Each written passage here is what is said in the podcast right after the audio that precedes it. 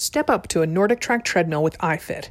iFit controls speed, incline, and decline, which means the treadmill automatically mimics the changing terrain on the screen or adjusts the speed to the trainer's cues without you having to touch a thing. Explore NordicTrack treadmills at nordictrack.com. Here's to better skin. Curology makes powerful, personalized skincare formulas prescribed by real licensed dermatology providers. Go to Curology.com slash AMR for a free 30-day trial. Just pay $4.99 shipping and handling. Acorn TV is a subscription streaming service from AMC Networks that offers world-class mysteries, dramas, comedies, and documentaries from Britain, Ireland, Australia, and beyond, all commercial-free. To try the service out and get your first 30 days free, go to acorn.tv and use promo code AMR.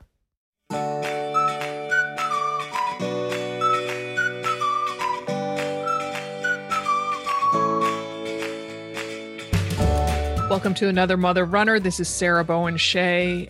My co host today is Liz Waterstraat. Hello, Liz. Hi, Sarah. How are you doing today? I am good. I'm good. It's a sunny day here in Portland after a gosh, yesterday was such a rainy run. It was and it was warm. It was in the 50s. So it was almost balmy and balmy's not a um, state that I like running in.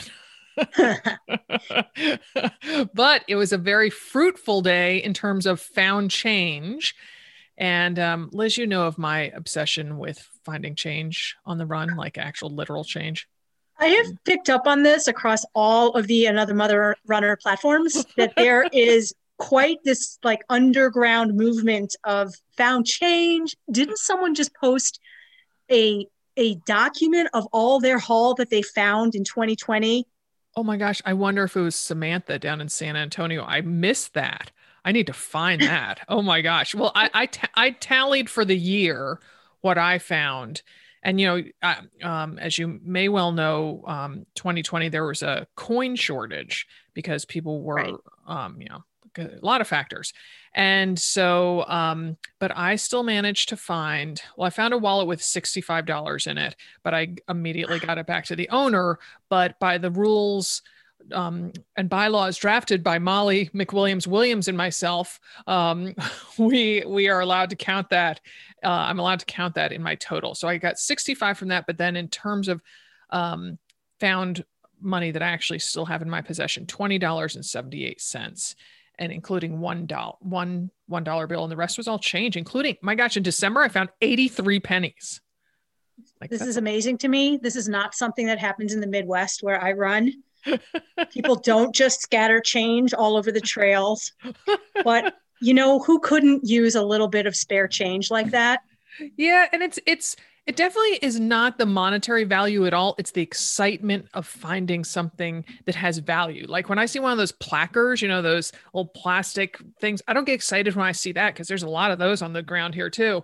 But, you know, to find a penny, it just gives me a ping of joy that never diminishes. Like it's always exciting for me. And I realize that is silly for a grown up, but but I'm going with it.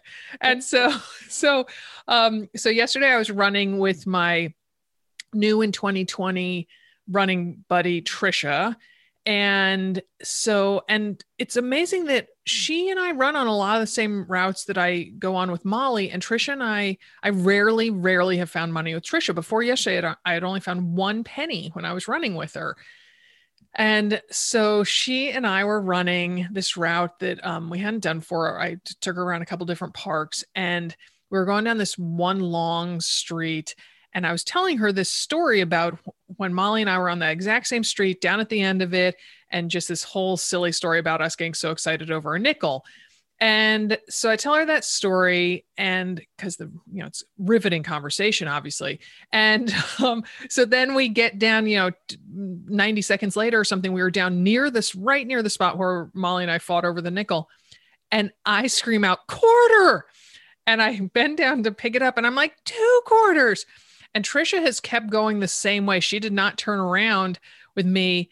And I hear her say, say, I get a quarter too. And I scream out without thinking, I go, they're both mine. I found them. this poor woman. here's the real question: Is she ever going to run with you again, Sarah?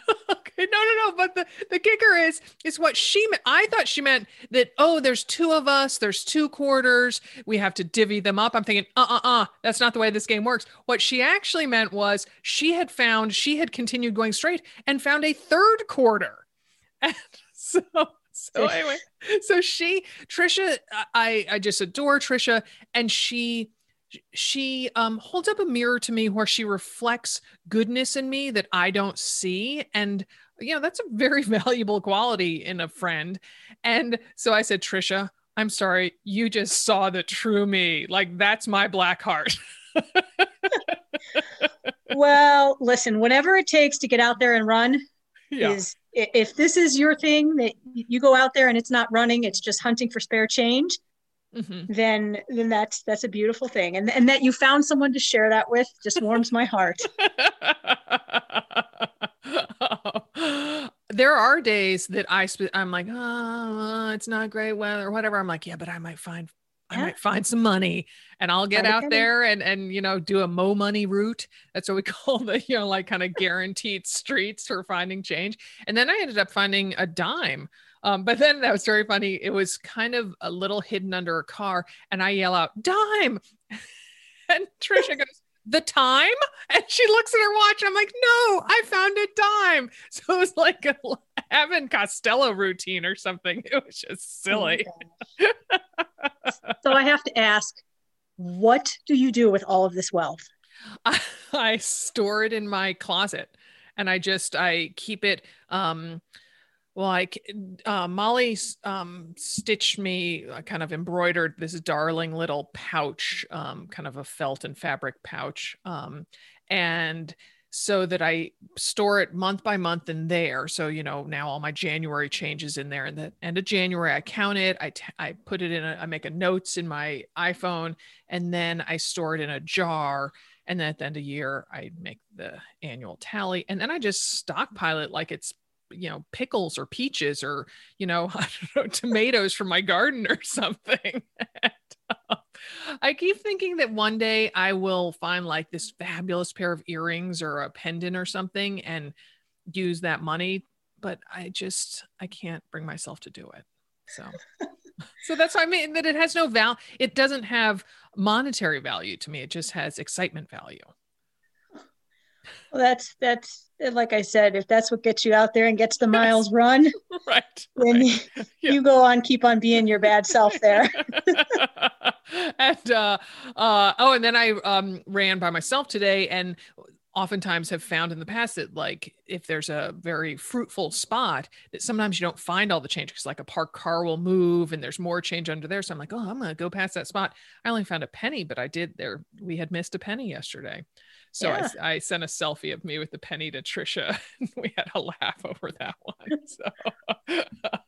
So, um, oh my goodness. So, well, I'm going to um, cue up today's topic, and it is a guest by the name of Beth Probst. She is a Wisconsin mother runner of a young son. A self proclaimed plus size runner in her 40s, Beth took up running on a dare, which I am looking forward to hearing that story. She kept plugging along, though, and just recently self self published a book called It Could Be Worse A Girlfriend's Guide for Runners Who Detest Running. We'll talk with Beth after this break. Stay with us. Whatever your reasons for running indoors, whether parenting duties, safety, or convenience, you owe it to yourself to get a NordicTrack treadmill with iFit interactive connected technology. It's a game changer, as well as a mouthful. With a huge touchscreen, iFit transports you to an energetic studio workout class or stunning locations filmed in, get this, more than 40 countries across all seven continents. iFit offers up thousands of on demand workouts from walking and hiking excursions up to speed building intervals and everything in between. There are even yoga, boot camp, and cross training sessions that have you hopping off the treadmill. I am literally counting down the days to the delivery of my NordicTrack treadmill with iFit technology. Five days as I record this. After scheduling a day and time for my white glove delivery, I tweeted my glee, and Cassie, a young grandmother runner in Maryland, replied that she's been all over the world on her NordicTrack with iFit German Christmas markets, ghost tours in New Orleans, Kilimanjaro, the islands, and TED Talks. Everyone can choose their own adventure, she says. Ooh, I can't wait. Now I'll just have to scatter quarters, pennies, and dimes on either side of the well cushioned belt so I can still find change when I run. To see what I get to experience in just a few days and what treadmill adventures could await you, head to NordicTrack.com. That's N O R D I C T R A C K.com. See where you can go with NordicTrack Treadmill with iFit. NordicTrack.com. I don't know about you, but no matter what age I am, I struggle with my skin. That's why I was glad to be recently introduced to Curology. Curology makes powerful, personalized skincare formulas prescribed by licensed dermatology providers. Whether it's fine lines, flaky skin, or breakouts, Curology helps in addressing your unique needs. It's nifty how it works. To get your custom treatment plan, you go to Curology website to answer a few questions about your skin and send a couple of selfies. Next, Curology matches you with a licensed dermatology provider who will get to know your skin and customize a prescription cream for your needs. After that, your formula arrives in the mail. It's that simple. No office visit, no copay. And Curology can adjust your formula as your skin changes with follow up online check ins that take just a few minutes. For me, Curology nailed it on the first try. My concerns were fine lines, which were, alas, becoming less fine, as well as blotchy, uneven skin tone. Seeing myself on countless Zoom calls each week wasn't helping matters. I received three products a cleanser, a moisturizer, and a prescription cream dialed just for me. After using the trio every night for a few weeks, the flaky patches on my cheeks were a thing of the past, my lines seem less prominent, and my skin tone looks more even, both in the mirror and on Zoom. It's worth noting, I am also amazed by how generous the initial one month supply of products is. Curology doesn't skimp on quality or quantity. Do what I did and make the switch to Curology today. Go to Curology.com slash AMR for a free 30 day trial. Just pay $4.95 shipping and handling. That's C U R O L O G Y dot com slash AMR to unlock your free 30 day trial. You can also check out Curology.com for all the details. As winter weather and other factors keep us inside, pretty much my number one way to mentally escape is to snuggle up and get swept away by a show. PJ's blanket, hot chocolate, and the remote. That's me most evenings. And nothing transports me better than watching brilliant TV from across the pond. As a serious Anglophile, I have to have Acorn TV. Acorn TV is a streaming service that's rooted in British television. Their extensive catalog includes exclusive, award winning mysteries, dramas, comedies, documentaries, and more. Programs are from Britain, Ireland, Australia, and beyond, often also set in those breathtaking landscapes and cities. For a while there, I was watching so many shows set in Scotland, it's amazing I don't have a brogue. Sigh.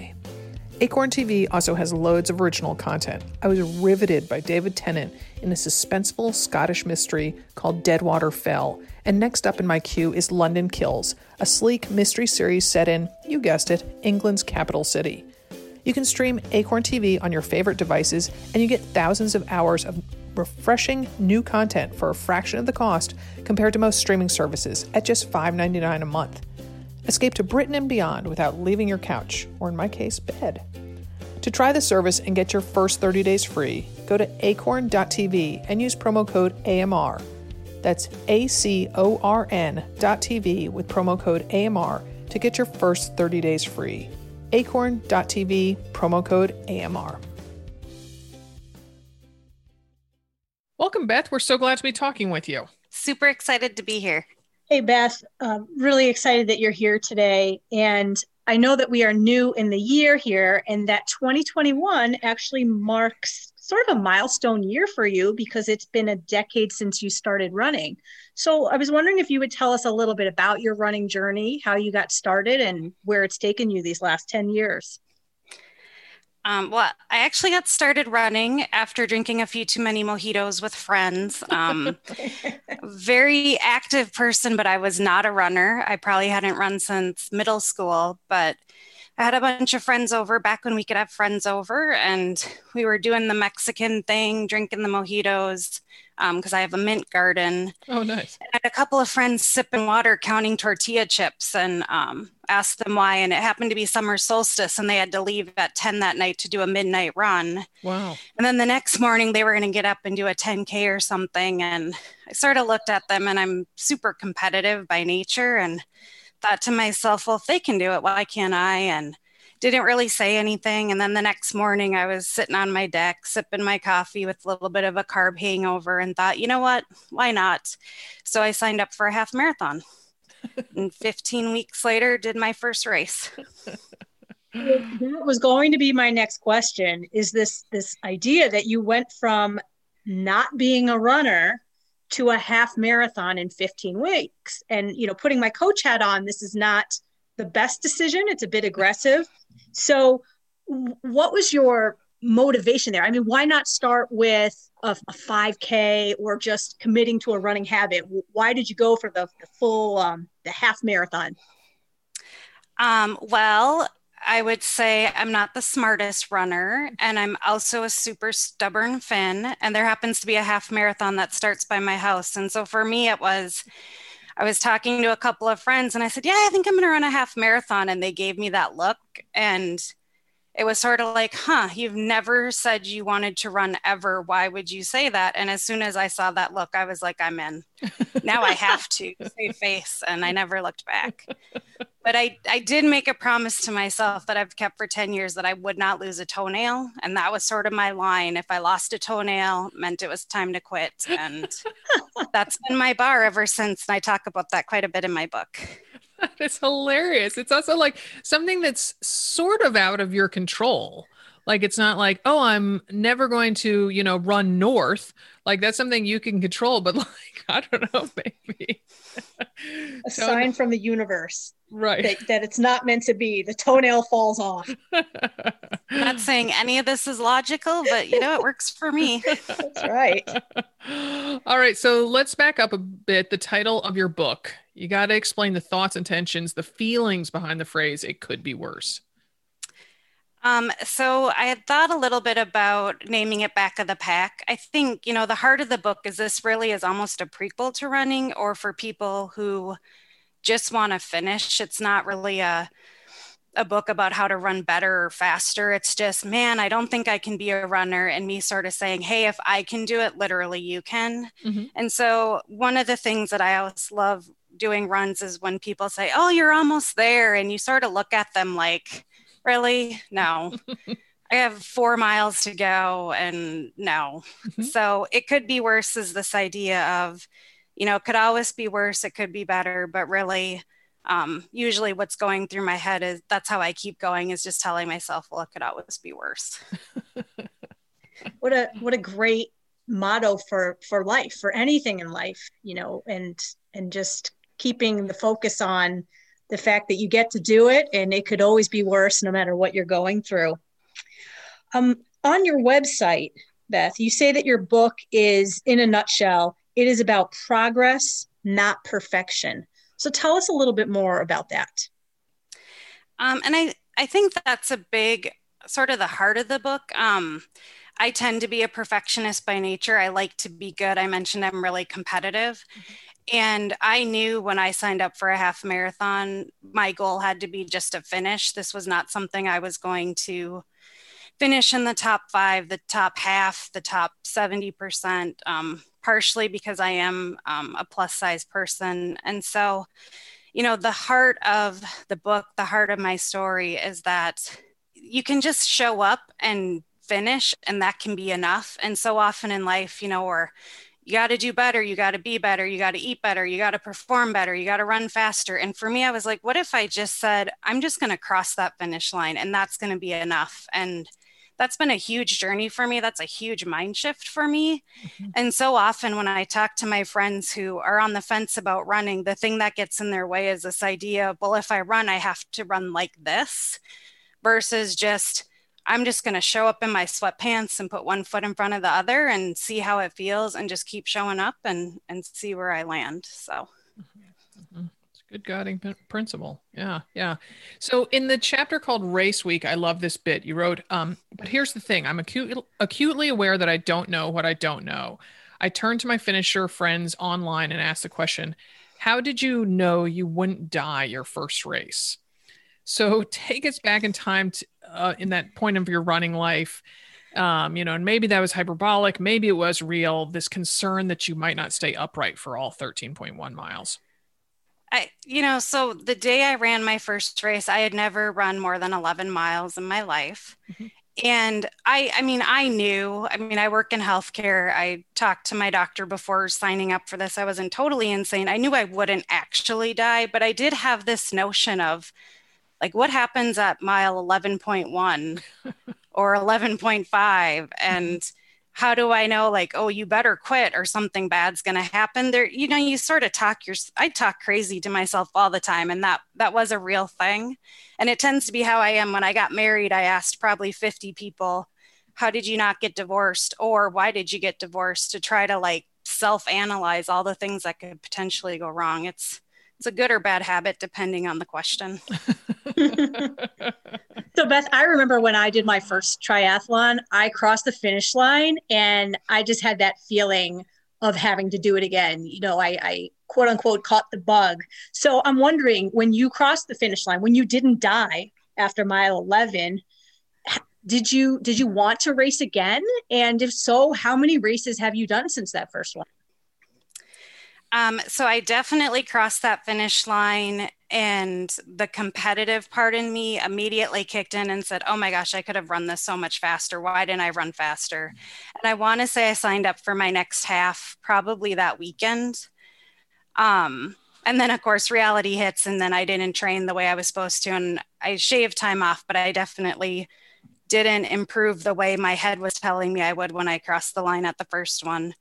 Um, but since then, I've done probably just over a dozen half marathons. And then about six or seven years into my running, I started doing some 10Ks and 5Ks, partially because I had a baby and I was getting burned out and wanted to mix things up. So I've probably done 20 30 races or so mm-hmm, mm-hmm. so so again i want to back up that it occurred to me that so you were like the big unknown was going to be that 11.1, 11.2. So I mean, what was it like for you during that final 2.1 miles of the half marathon when you went further than you'd ever gone before? I mean, both physically and mentally. You know, that first race I held back so much because I was so afraid something bad was going to happen. I would say I probably started running and running for me is pretty much waddling um, about mile 12. Mm-hmm. And so I, you know, that last sort of the finisher chute last block, I was running probably faster than I've run in 20 years. And it felt absolutely amazing. Mm-hmm. Um, and it, it wasn't so much, I mean, obviously the time didn't really matter to me, but it was just this idea of, people seeing me and going, huh, if she can do it, I could almost like see the wheels turning. And that's part of, you know, what led to this book is usually because I love posting finished photos on Facebook or wherever on my blog and stuff. And people will often reach out to me and ask the question, like, well, how did you do it? And what they're really asking is, well, if you could do it, why aren't I doing it? And mm. um, so it was a really inspiring moment for me. And um, pretty much has happened every time since. Mm. Mm. Yeah, and that brings us to um, a question that your book is very candid, which we we love that, um, and it's written very much through your lens of life, um, which makes sense. And you know, part of that is you being a plus size runner. So, talk about some of the added concerns or issues or hurdles, again, both physical or mental, mental that bigger runners face that smaller runners don't, and how you tackle some of those issues. Um, I think, you know, for me, part of it is really managing expectations. One, you know, I've never wanted to hurt myself or push myself to a point where I have a long term injury. And so keeping that perspective is really important. I think so many of the other insecurities that I have, um, runners of every size have. And I think that's part of what's always baffled me is I'll be talking to someone who's in way better shape than I could probably run a half marathon or a 10K with, you know, a month of training and be fine. And they'll look at me and say, well, I, could never do that. And, you know, that's often what's going through our minds as well. Um, it's just, there's sort of the stigma of, can she do it and why would she do it and is it safe and i think you know working with my um, primary care doctor who's amazing. It's been it's been a really good experience. Mm-hmm, mm-hmm. Yeah, and I think you know from having talked to some pro runners during my 10 years with AMR and before that as a freelance writer, you know that th- no matter what size or speed or experience level, we runners of all stripes face a, a, lot of the same hurdles. You know, I I always stands out my mind that Kara Goucher was like, "Oh, I don't know how people don't pee for you know those those marathoners who take four or five hours. I don't understand how they don't go to the bathroom for four or five hours."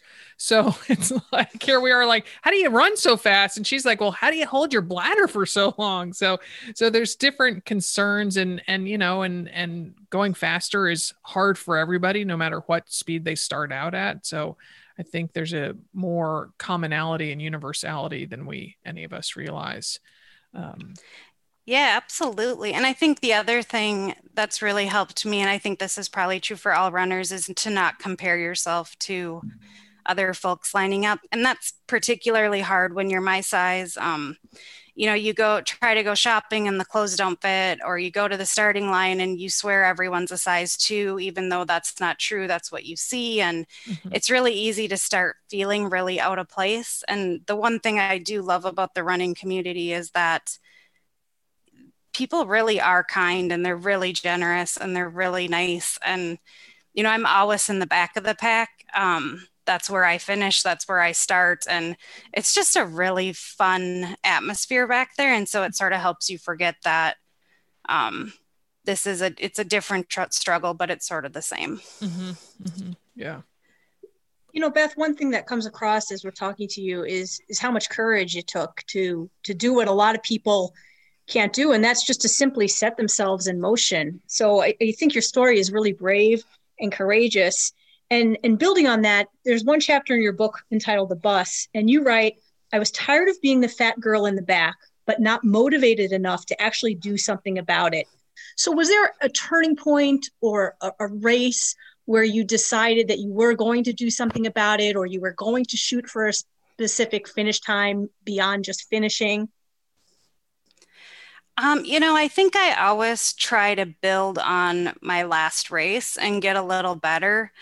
Um, in terms of a turning point, I think the race where I attempted to do a trail run and it was a really bad experience because of a lack of training. It was a, it was a really eye-opening experience for me that you know running you get exactly what you put into it and I needed to maybe take it a little more serious, try to stick to the training a little bit more. One to ensure I didn't get hurt, but two to maybe improve on my time. Um, all of that said, you know, I'm still finishing very much towards the back. And I don't know if that'll ever change. I think, um, you know, I have a lot of energy this year and I want to revisit some halves if they happen. And, um, but as far as a turning point and really improving my time, I've never had that pivotal moment. And I think that's almost another thing that makes this book a little different is so often you read memoirs and there's this turning point where the person loses 100 pounds or they qualify for Boston or something crazy happens and my book is really i i just keep showing up and mm-hmm. mm-hmm. my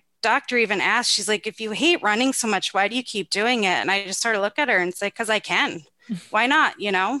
And that's sort of my attitude in life right now. So but do you really hate running?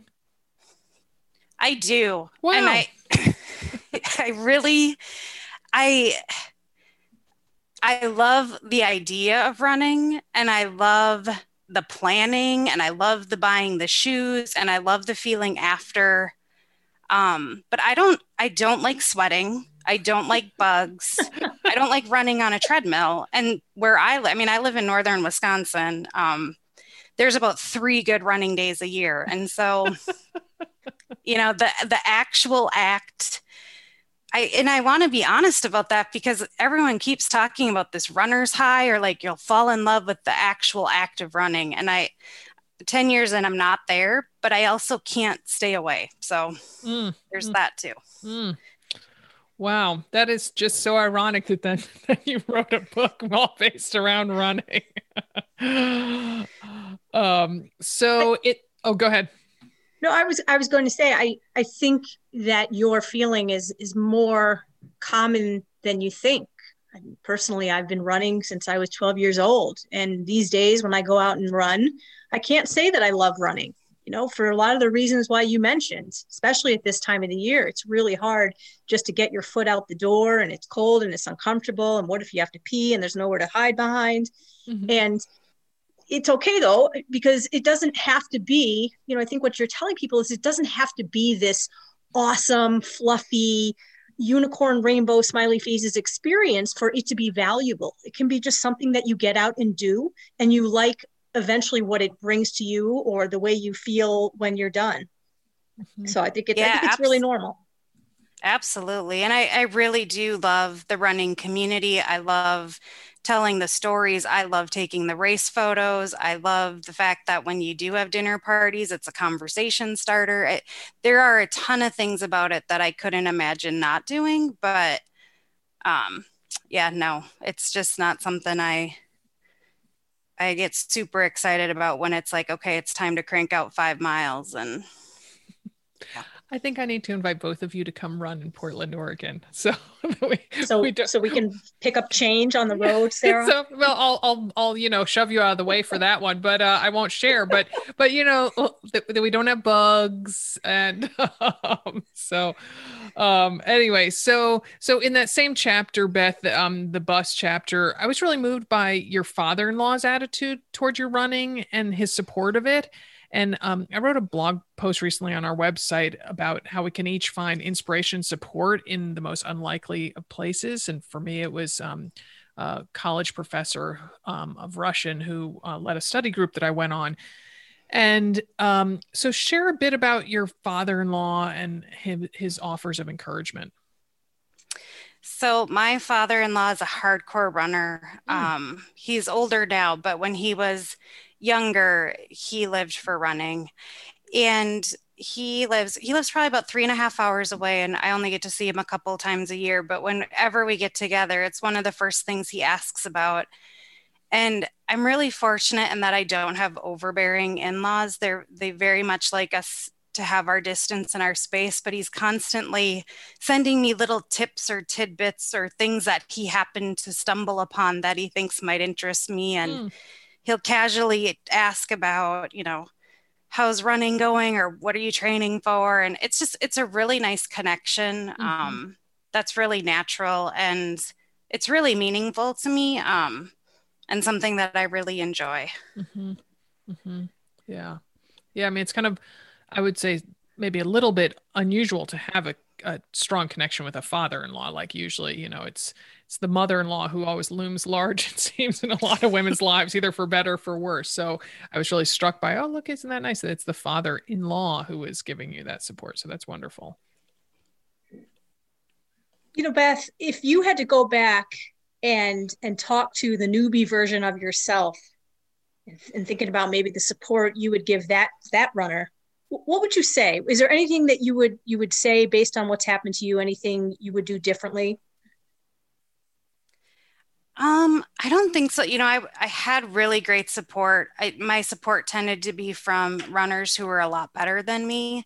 And so they, you know, they might give me advice that was a bit more um, tactical.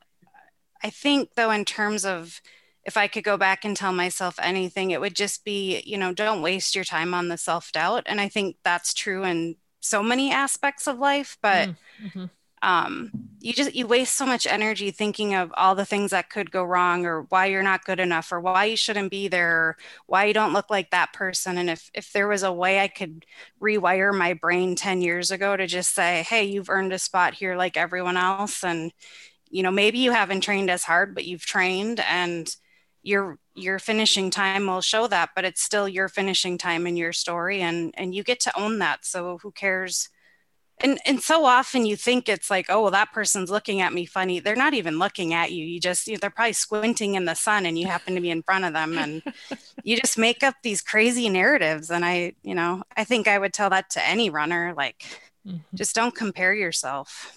I tell my teenagers that all the time. I'm like everybody else is so trapped in their own head that they're not even seeing you you know? Well especially at the start of a race. I mean I, everyone's just in their own mode. They could care less what you're doing. So yeah, exactly, exactly. So, but how did you get to that place? I mean, um, you know, it, that's it's easy to say now, but I mean, did you work on it? Did you get, do some sort of self talk? I mean, how'd you get to this place?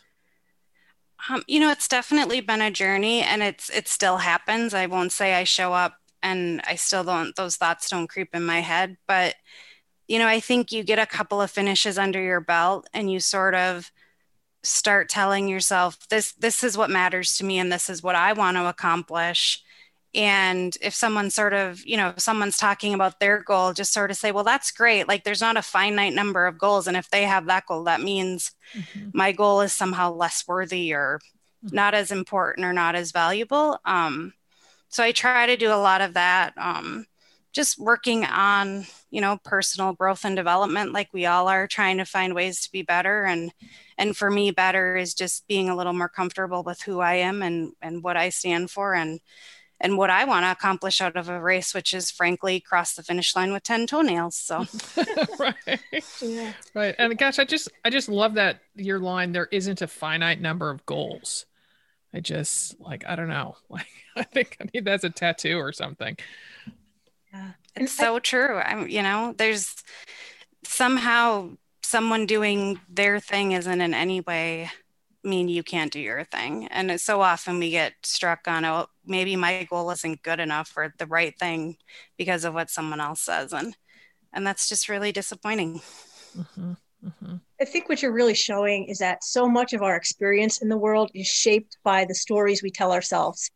And you, like any other normal person out there had some self doubt, some fears at the start time, but slowly over time, you start to realize that I'm not the only one. And it doesn't matter what going on with everyone else. Everyone has their thing. With some people, you can see their thing, and some people you can't. But it's just all about you at that start line. And that's all that's going to get you to the finish line. So I love how you've just sort of evolved your narrative and the story that you tell yourself. And even though it's not all positive, which is totally realistic, uh, it works for you. Well, and I think that's part of the positivity of the story is just when things get hard, you know, you can quit, which I mean, a lot of people start training for a race and never finish or show up. Or you can just say, well, is it worth it enough to me to redefine what my goal is going to be and keep going? And for me, you know, I often find myself redefining times and goals all along the way because to me, it is about finishing and it is about getting the medal that you know, I have friends who could care less about the medals, and I hang every single one of them in my office, and they each have their own story, and and I'm totally happy with that. So, awesome. everybody has their own why. You know, why do I do this? Why do I keep going? And as long as you, if as long as that why satisfies you, nothing else matters. Uh, so true. Yeah. So there's one chapter where you talk very candidly about your struggle with trying to conceive and um, getting approved by the state finally to adopt, and then you find out, and here's a spoiler spoiler alert, um, that you got pregnant. Uh, and yes. you, yeah, and you write about returning to running after having your son, and I think this line will really resonate with all of our listeners out there. You said it turns out the whole mom thing is physically, mentally, and emotionally exhausting. And you know, as a as a mom of three, I'm I'm feeling you there. Um, so with that in mind, tell us about how you you found the energy and the will to get back into running after having your child? You know it it was such it, you know I, we wanted to have a kid for so long and then it was so unexpected when it happened. That was part of it um, was just sort of the being in shock. Um, when i found out i was pregnant and not thinking i could possibly be pregnant and then having Jake and then trying to return to running and still being plus size and and trying to do all the things. And I think it, you know, it was virtually the same thing that happened in my very first race is I sort of looked at my husband and said, you know, I should run a race just to, you know, I need to have a goal or something. And he sort of looked at me like, really? Right now? Like you're totally maxed out and so you're going to run a half marathon. That doesn't really make sense. And it, again it was that instant if you think i can't do it now i'm doing it. And that that was sort of the the trigger for me to start training. And then really and i think a lot of new moms can relate to that it was an opportunity to have some me time and to not feel guilty about that me time because it was you know, it was doing, it was almost because I was doing something I didn't enjoy, it didn't count. It was like, well, this is almost like going to work. I'm, I'm mm-hmm. doing this run Saturday morning because I have this goal I have, I've committed to now. And so it, for me, it helped ease the guilt. Again, not saying that makes any sense to anyone, but in my head it did. And, and so I came to really embrace that time and then um, was able to do the race that May. Mm, mm. So, how many months after Jake's birth was that?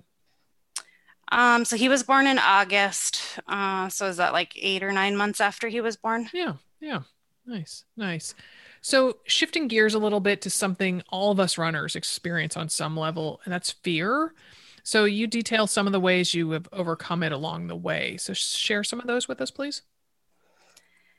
Um, you know, I think, and it sort of goes back to the title of It Could Be Worse, is you sort of ask yourself, well, what is the absolute worst thing that could happen? And, you know, once I got past that first race and recognizing I wasn't going to die, mm-hmm. um, you know, it really was, well, the absolute worst thing um, when I ran Grandma's was I wouldn't meet the finisher time and a bus would sweep me off the course. And I sort of asked myself, well, okay, are you going to, not do the race because this bus might sweep you off the course? Mm-hmm. Or are you going to say, you know what, absolute worst case, the bus shows up?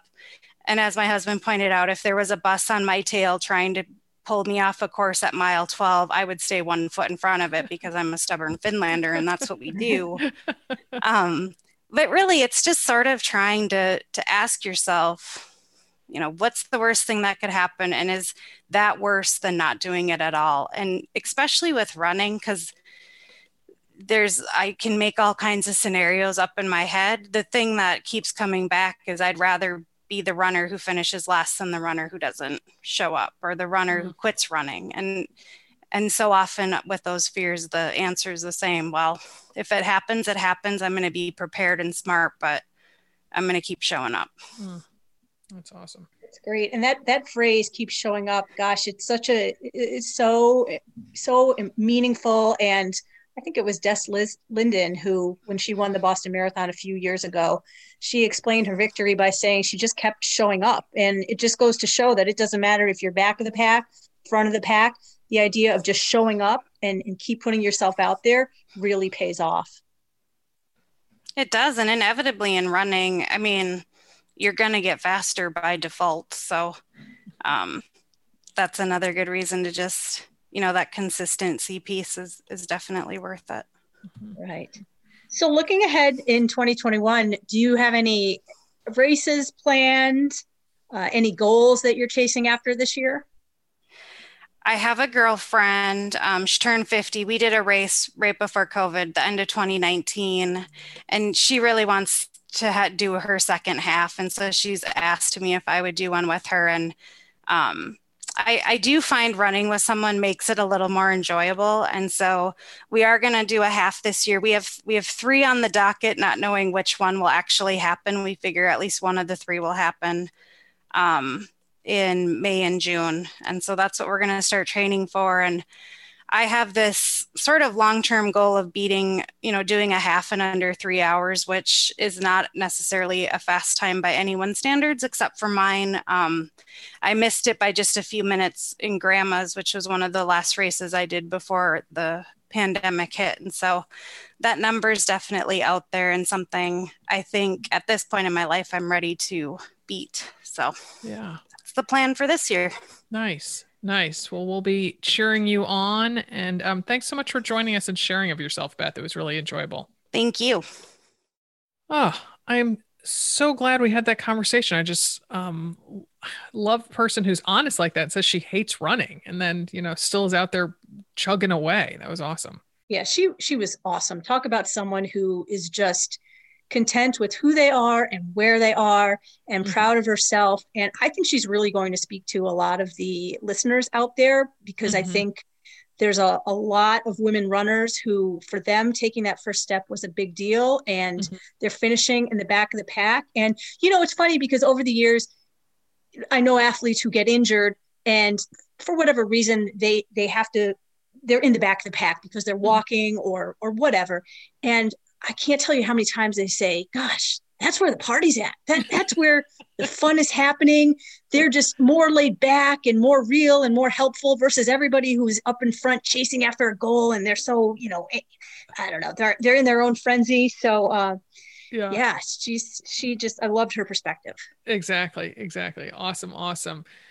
So, all right. Well, registration for our the third iteration of our virtual race series, which is called Love the Run You're With, it opens on Monday, January 18th.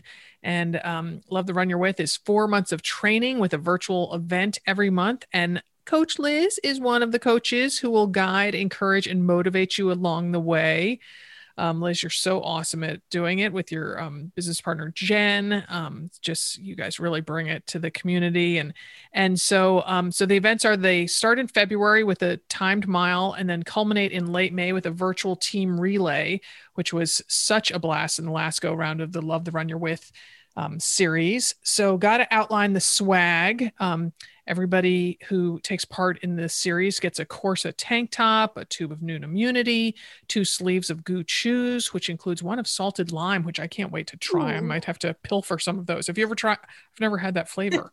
Uh, salted lime sounds it's like Beth was talking about mojitos. It just makes me think about mojitos. I know, I know. Bring a little leaf uh, mint sprig along. Um, uh, two amazing flavor bars. Uh, they are healthy dark chocolate bars, um, cute custom scrunchie, and of course a medal. Um, so, and then um, there's an opportunity to add on one of four custom hats that are so dang cute. So the program kicks off on February 1st. And again, registration opens on Monday, January 18th. Check it out on anothermotherrunner.com and click on the events tab in the top navigation. Again, our website is anothermotherrunner.com. Our podcast today was produced in Portland, Oregon by Alex Ward from Sounds Like Pictures. Many happy miles.